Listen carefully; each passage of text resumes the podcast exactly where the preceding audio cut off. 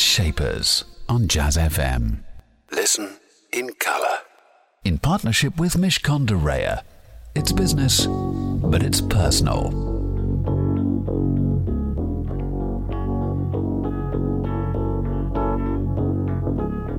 A boy's born in hot time, Mississippi, surrounded by four walls that ain't so pretty. His parents give him love and affection to keep him strong, moving in the right direction, living just enough, just enough for the city. Fabulous way to start the programme. Stevie Wonder and Living for the City. I'm excited. Good morning. This is Jazz Shapers here on Jazz FM with me, Elliot Moss. Thank you very much for joining me. Every week I have the privilege of meeting someone who is shaping the world of business. And not only that, I am able to play music from the people who are shaping the world of jazz, blues, and soul. And I do both of them just for you here on Jazz FM. My business shaper today, I'm very pleased to say, is Pinky Lilani. She is the founder of the Women of the Future program. She is the founder of Spice Magic. We're going to talk about cookery. She is a CBE. She is a DL. She is fantastic. And you're in for a real treat today uh, here on Jazz Shapers. And on top of hearing from Pinky, you'll be hearing from some brilliant musicians from the shapers of jazz, blues, and soul. Aretha Franklin's up, Allan Harris, and then there's this from the one and only, it's Dave Brubeck.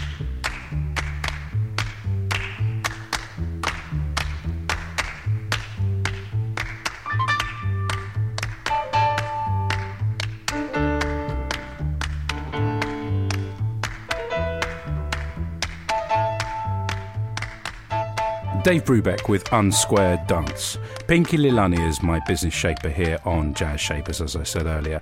And she's pretty phenomenal. You're going to find that out very soon. Um, as I said, founder of Women of the Future program, which we will explain what it is. Founder of Spice Magic, again, we're going to explain what that is. Not only that, um, eminent author, guru uh, for many many people. And uh, if you catch TEDx uh, uh, from that from time to time, then you will also maybe know that Pinky Lilani has done a wonderful speech on that. Without further ado, here she is. Thank you very much for joining us. Thank you, Elliot, for asking me here today. I'm absolutely thrilled to be here. Now, let's go back in time, Pinky, a little bit. Tell me about the young Pinky Lilani that, that, that came from Calcutta back in the late 70s. You arrived here in the UK, and what happened? You weren't well. You were you were a mum. I mean, you became a mum. You weren't working at that point, were you? Is that right? Yeah, I wasn't actually. I came to England after meeting my husband and marrying him in three weeks in India, and he had done no due diligence whatsoever because he thought he'd got a good Indian wife who could cook. I had never been inside the kitchen because we had one of the best chefs in Calcutta. So I came to England knowing no one, uh, not knowing how to cook. So it's been an amazing adventure, and I didn't really have any aspirations of working, and had my children really quickly. So it was a very interesting start. Now, you said you have no, no, you had no aspirations to work, but quite soon, I believe, after that, you did start doing some evening cookery classes. So you said the Indian woman is meant to know how to cook, never been in a kitchen. You must have learnt. I learned very quickly because, you know, part of our own heritage was you have people over, you entertain incessantly. So I had to learn to cook, but it was really quite disastrous. And I remember my husband had been married before, and his ex wife, who lived in Holland, decided she wanted to come and check me out. And she came with her new boyfriend. And I actually remember the first meal I made was made by my husband's ex wife's boyfriend, which was very interesting because I didn't know how to feed anybody at that point. Now, how did it then become that you did know how to cook and that you ended up being, I believe, a consultant to Sharwood's way back? And then, of course, you, you, you went on to write a book. So, so the woman that didn't know how to cook becomes the person that writes a book. Explain that that transformation. Well, I think you know I really enjoyed cooking. I learned to cook really by tasting and by deciding, you know, tasting something, saying I'll reproduce it. I used to go back to Calcutta where our chef used to let me into the kitchen very reluctantly, and I learned a lot of great dishes and techniques. And then when I was asked to teach Indian cookery at adult education, I was really excited. So I went along with a lot of excitement and passion, very little expertise. But I think that kind of got to the people who I was teaching, and one of them was from Sharwood's and asked me if I'd do some consulting for them. At that time, there was a misconception about Indian food. For instance, people used to say, onion bhaji, but there's nothing called onion bhaji. It's actually onion bhajas. So it was actually going back to basics. And then, you know, I started cooking and really enjoying it and producing good food. And then people said, why don't you write a book? So I thought that's really exciting. Let me write a book. Um, I had no idea how to write a book. I didn't get a publisher. I wrote it myself. And all these copies came to the house of the printer, printed them, and I had nowhere to put them. So I had to sell my car, buy a little car, and put it all in the garage and start ringing up people saying, Will you buy my book? We're going to find out a lot more about how uh, people did buy the book and how eventually, actually, your cookery uh, skills have led you to help teams of people operate in a more collaborative way. Much more of that very, very shortly. Time for some more music. Another phenomenal number here. It's Aretha Franklin with I Say a Little Prayer.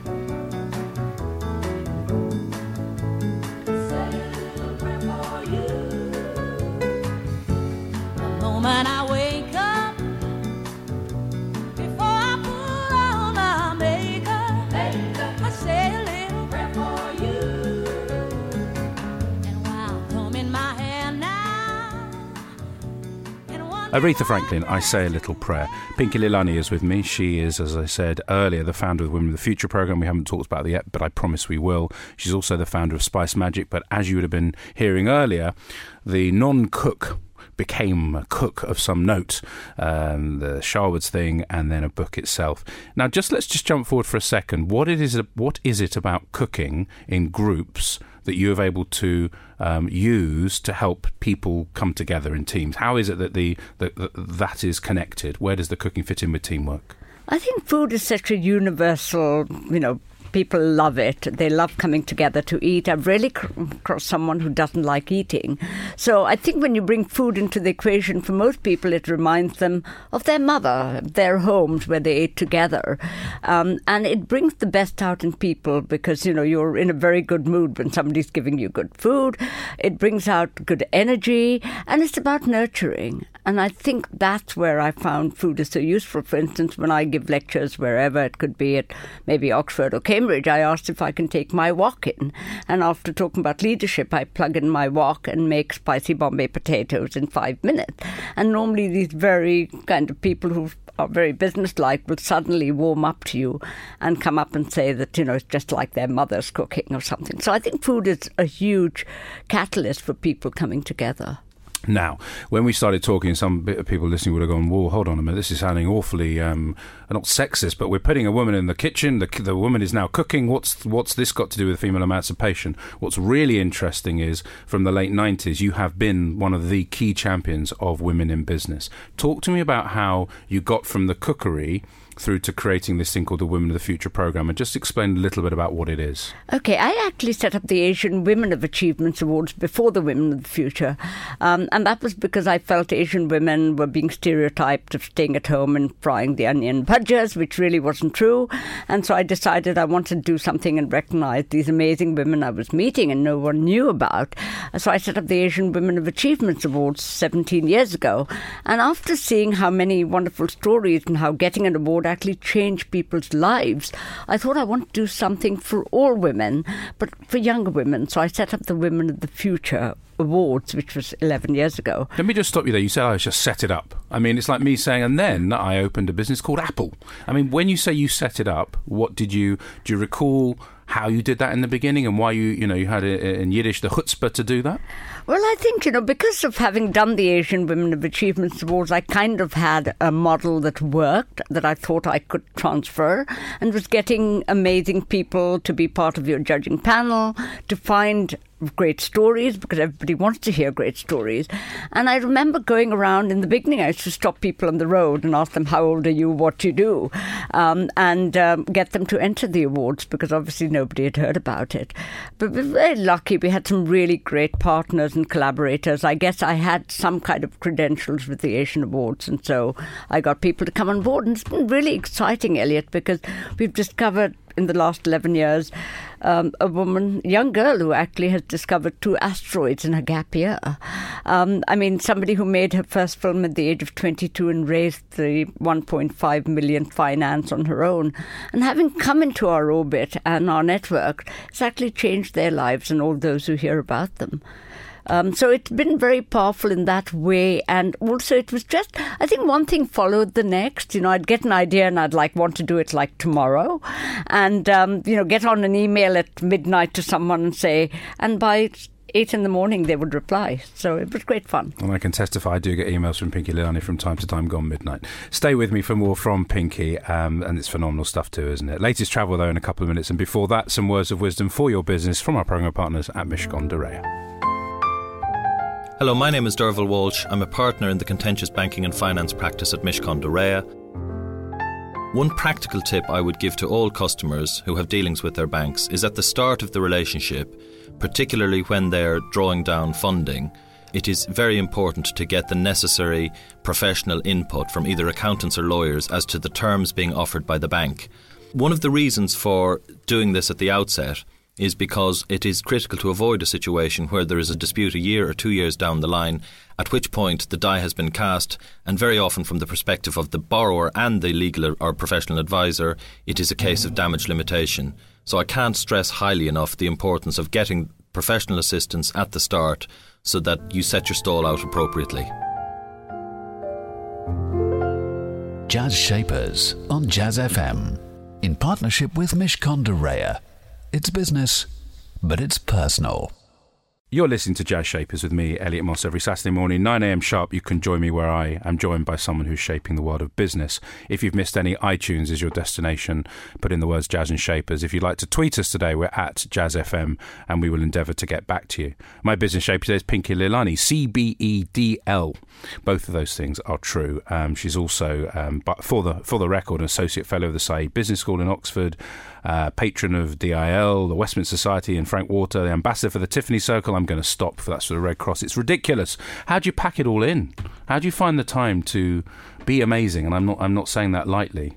I don't think I'm amazing. I just do uh, as much as I can. I get up every morning really excited that I'm going to do different things. Do you So get up I'm- early? Are you an early riser? I, I don't. I sleep really late. I don't sleep before 1.30 in the in the night, so I get up quite late, about 8 o'clock probably. Now, you were saying earlier, you know, you send these emails late, and that's probably because your body clock is you yeah. move that way. What at the core of the Women of the Future program and all the other ways of celebrating what women can do, you're addressing an imbalance, I imagine, on the one hand, but you're also celebrating some core human skills or core human beliefs. I believe is that is that right? Is that fair enough to say? Absolutely. I think we want to recognise the amazing achievements of women, to hear their stories, because I think everyone is looking for inspiration, is looking for role models. And I think for me, every single day, the reason why I carry on doing it is all these women I come across are so inspirational. The men too. I mean, the men are very much part of our equation. And, you know, uh, in our awards, we have a real great combination of men and women who really believe that we, we all need to do all the things we believe in, to be ourselves, to be passionate, and to really fly. Who has guided you along the way, Pinky? Because you're an incredibly generous person. You know, we've known each other for a few, a few years now, and all I see is you give, you give, and you give, and you give. Where do you get your succour from? Where is it that you actually draw some inspiration from beyond the women in front of you? Now, who gives to you? I think, you know, what's most inspirational for me is my family. You know, my uh, sons, and I've just had a little granddaughter, and um, they are the family is the root of everything that I do. But, you know, um, our programs, all our programs, the DNA of our programs is kindness and collaboration.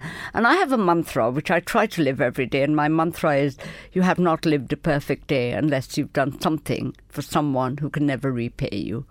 And people often ask me, how can you do that every day? Well, Elliot, I walk around with five chocolates in my handbag every single day. And I give it to people who I meet on trains, walking around, somebody who serves me well. I'm at the office and somebody is really looks up and smiles at me and says, Can I give you a chocolate? And 99% people say yes. Somebody sometimes says no, thank you, which I feel bad about for about three and a half minutes. And then I find somebody else who says yes.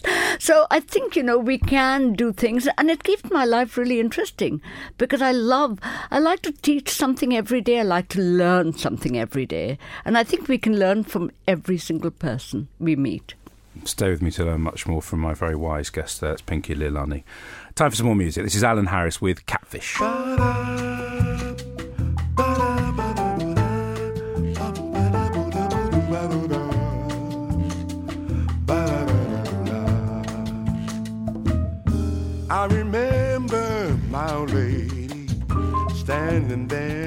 Looking shady, and me. Whoa, what can the matter be? I'm standing in a fire, and my blood runs higher and higher and higher. That was Allan Harris with Catfish. Pinky Lilani is with me, as uh, as I hope you know, because you, you've been listening and hearing all sorts of things, especially mantras and, and wisdom around what it takes to do well in life. And you have done well in life, and it is about learning and it, it is about um, teaching as well. As you go around and talk to people, um, what are the problems that you see that need to be overcome in business today? Because you meet a lot of people, Pinky. I mean, you're incredibly well connected. Are there themes that come through that people are battling with every day uh, uh, across different industries? I think they are. You know, one of the things is is the whole politics of an organisation. Often people I meet say they find that really difficult. The whole thing of again their own self belief and self confidence. A lot of people appear to be totally as if they're in control, but when you kind of dig below the surface, they kind of open up to say that they really lack the confidence to do the things they really want to do. I think there often people are looking for guidance, and so they're looking for good mentors. Again, there aren't enough people out there doing that. I think finding a champion or finding a mentor is very, very important for people in business. Somebody who believes in you, because I think when you have someone who believes in you, then you can actually fly much higher than if you don't. Um, and I think obviously for everyone, it's really wanting to have great relationships and building good networks. And that's not always possible when you're working so hard um, that they find it very difficult to maintain those relationships and do the things they really feel excited about. And how do you make space to do that? How do you do that? You know, my relationships are the core of everything I do. So I love it. My way of relaxing is actually picking up the phone and talking to some of the people that I've met. I love having people over, and since both my sons have gone, and I love entertaining, I just invite people every week, any Saturday that people want to come. I love to cook for them. So, you know, in summer I will have 40 women over for lunch who I've met probably once, um, but I want them to meet others because I think everybody lives in their own kind of shells, and we need to get out and actually to make a difference in business. Your networks are hugely important. So if you have an, you know, an astrophysicist meeting a football coach, meeting an entrepreneur, that's where the real excitement takes place. And your businesses are, are flourishing. I mean, I know your your model is you have to you have to have companies that support you in your endeavours and individuals. I imagine as well. What's the secret to maintaining the success of what you do? Is it because the idea itself is good? Is it because you believe in it? Is it a combination of those two things? What do you think is at the core of the success? I think, you know, the synergy that lies between our values and the corporates and the companies who support us, for me, it's about the right energy. If I meet someone and they don't, their values don't resonate with mine, it's not going to work. So it's not even worth taking any money they can give. And I think kindness really, we built everything through people being kind to us, but we also all the time try to do much more. I want to be in a position where I'm giving much more than I'm taking. And that I think has been our business success is that we follow up relationships, not that something's over and done with, so you end that. For me, you never know when conversations can start again. And there's a great deal of excitement in following that path. We'll have a final chat with Pinky. Plus, play we'll be playing a track from Daymé Arocena. That's after the latest traffic and travel. Jazz Shapers on Jazz FM. In partnership with Mishcon de Reya. It's business, but it's personal.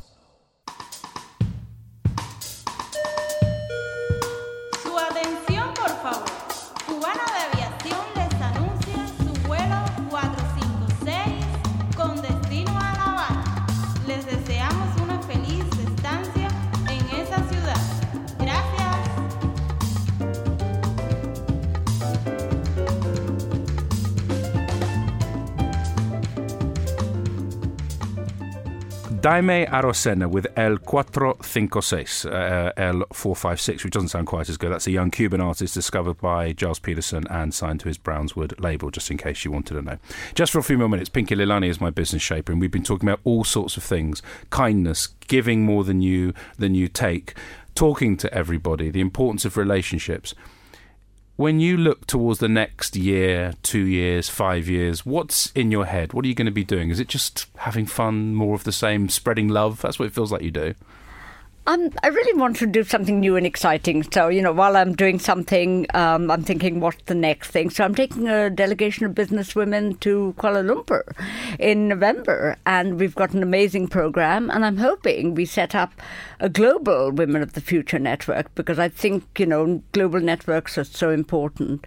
Um, and it's really getting young people who thought they'd do very little to get them involved and make them be creative. So, and I'm also thinking of should we have the Women of the Future Foundation, where we, can actually help other women. We get requests all the time for women who need help, maybe just a little bit in their tuition fees. That would make such a difference. So, you know, really thinking along those lines is adding more value. You strike me as a completely fearless person. Where's that fearlessness come from? It doesn't. Nothing seems to phase you. Like you don't think like that's not going to happen. I'm not going to be able to deliver it. What is that about? I actually, I'm, I worry all the time. So I, I you know, I, I may appear fearless, but it's, it's you when you tell me that. But I, you know, I'm always looking for solutions, and I find people when I'm talking to people, they give me the answer. So you go out and ask enough people, um, and somebody will point you in the right way. So my travels around, I travel by. I'm claustrophobic, so I don't use the underground, but I'm on the train and bus and walking the streets of London and such, and talking to people actually is the best way of getting my answers. Uh, Just one of those things you mentioned to me earlier that your hearing is not great, and yet here you are. You're telling me I talk to everybody. Surely, uh, many people I imagine who can't hear so well would worry that when they speak to someone, they won't be able to have a proper conversation. Why are you not worried about that? I only have 20% of my hearing, so if I don't wear my hearing aids, I can't really hear anything. But I lip read a lot. I look at someone uh, while I'm talking to them, and I have had some t- times when it hasn't worked, like the time when someone asked me, How long does it take? You to make a curry, and I heard how long have you been in the country? So I said twenty seven years. Uh, so they weren't going to come to my house for dinner, but it, it, you know, you do kind of, and I think I'm very open about it. So then people feel, you know, that you know I'm vulnerable too, and that's fine. Um, I've really enjoyed talking to you. As always, it's lovely to see you. Um, and thank you very much for being so open, as usual. And as you said, being vulnerable, because I think we all are when we admit it. And you've admitted it right here, which is phenomenal. Just before I let you go, what's your song choice today and why have you chosen it? I've chosen La and Rose. and Actually, it's by Louis Armstrong version, not the Edith Piaf. It's one of the, my favourite numbers, and actually, probably because when I first my, met my husband, he said how much he liked it, and I'd never heard it, and so it really remained one of my favourites. Well, here it is just for you. Thank you, Pinky.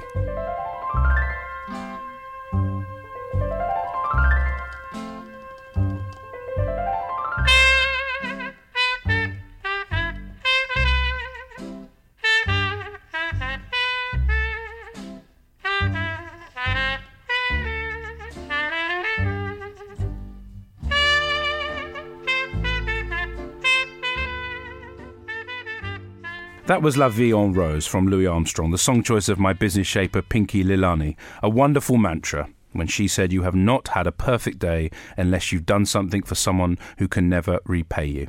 Really has underpinned what she's been creating over the last 20 or so years. Focusing on the importance of relationships, and right at the core of everything is the primacy of kindness.